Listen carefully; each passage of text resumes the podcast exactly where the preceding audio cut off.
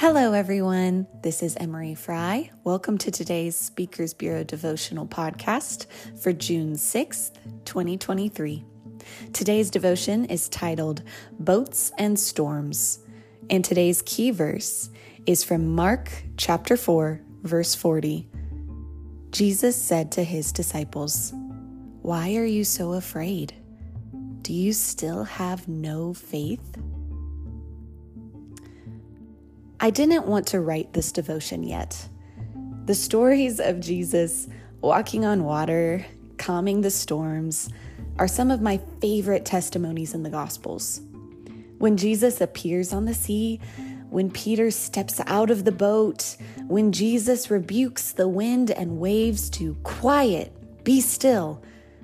I just love to picture it. I love to study these stories. So I knew that I would want to write a devotion based on these accounts. But honestly, I didn't want to write it right now.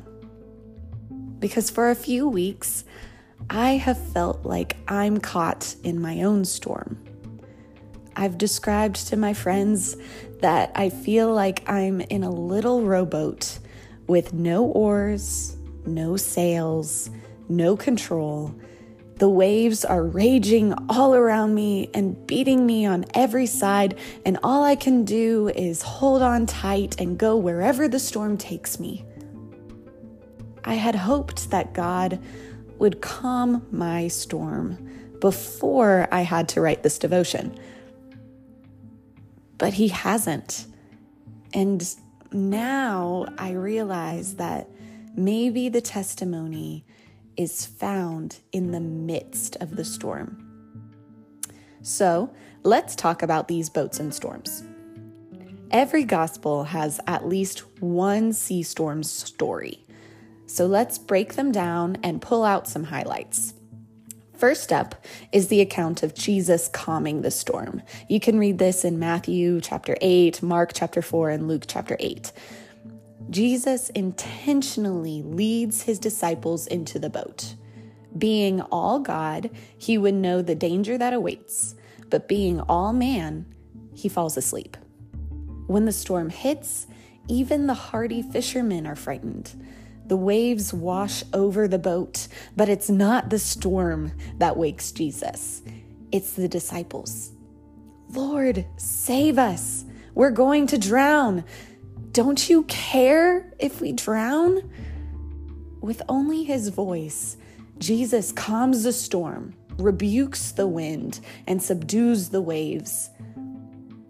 So, secondly, we have Jesus walking on water.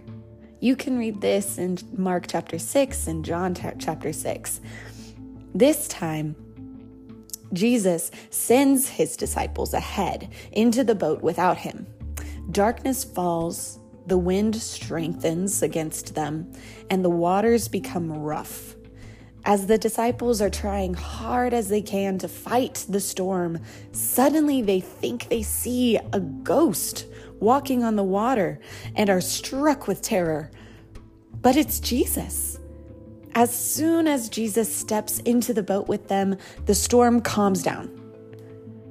Lastly, here is the in depth version where Peter also walks on water. You can read this one in Matthew chapter 14. When Jesus approaches the boat in the storm, Peter speaks up, but he doesn't ask for Jesus to calm the storm, and he doesn't ask for a better boat that can charge through rough waters without a problem. Instead, Peter says, Tell me to come to you on the water. So Jesus calls him, and Peter does walk on water. But when he turns his focus on the storm instead of Jesus, he sinks and cries for help. Immediately, Jesus saves him, and when they climb into the boat, the storm dies down. In all of these sea storms, maybe you've noticed that I've left out an important detail every single time in each of these accounts, Jesus turns to his disciples and he questions their fear and he exposes their brittle faith. in Mark 4:40 sums it up well. Why are you so afraid? Do you still have no faith? These words stab my heart. How many times do I behave like the disciples do here? How many times do I face a storm and think, God, don't you care about me? Don't you see the storm that I'm in? Aren't you in control here? Why don't you fix this? Why won't you calm the waves when things get scary? Why don't you give me a bigger boat or a heart of steel to withstand any storm? Why wouldn't you rebuke the wind before it even starts? Are you sleeping? Are you even here? Yes, Jesus calms the storm at the end of every story. But how easy is it to forget that in the middle reality of our storms? Thinking about where my life is now and dwelling on the different sea storm stories in Scripture, I don't know exactly how this is going to pan out.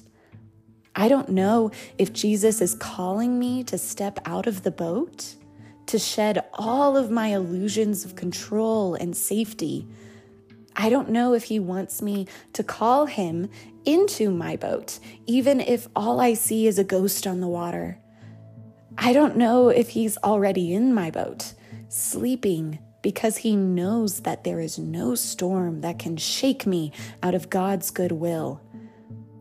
But whatever the case is, I need to trust his timing and his ultimate control over the storm.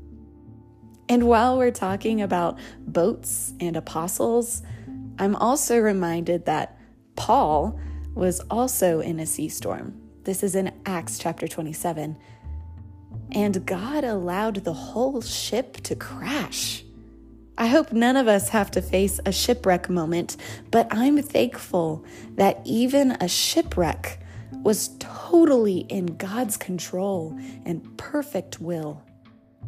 So, Jesus, if it's your will, call us out of protection, call us out of safety Call us out of what we're comfortable with if it means walking in your footsteps. Unlike Peter, may we also ask for the faith to keep our eyes on Jesus. May we not be distracted by the raging storm, but rather fix our eyes on Jesus as the model of our faith. Rest in Him, walk with Him, call Him in to dwell with us. He's in the storm with us, and He's in control of the outcome and the journey. I want to leave you with this passage from Psalm chapter 91, verses 1 through 2 and 14 through 16. Whoever dwells in the shelter of the Most High will rest in the shadow of the Almighty. I will say of the Lord, He is my refuge and my fortress, my God in whom I trust. Because He loves me, says the Lord, I will rescue him. I will protect him, for he acknowledges my name. He will call on me, and I will answer him. I will be with him in trouble. I will deliver him and honor him. With long life, I will satisfy him and show him my salvation. Thank you again, friends, for listening to today's Speakers Bureau devotion titled Boats and Storms. I hope you will join us again next week. I'm praying for you. Have a wonderful rest of your week.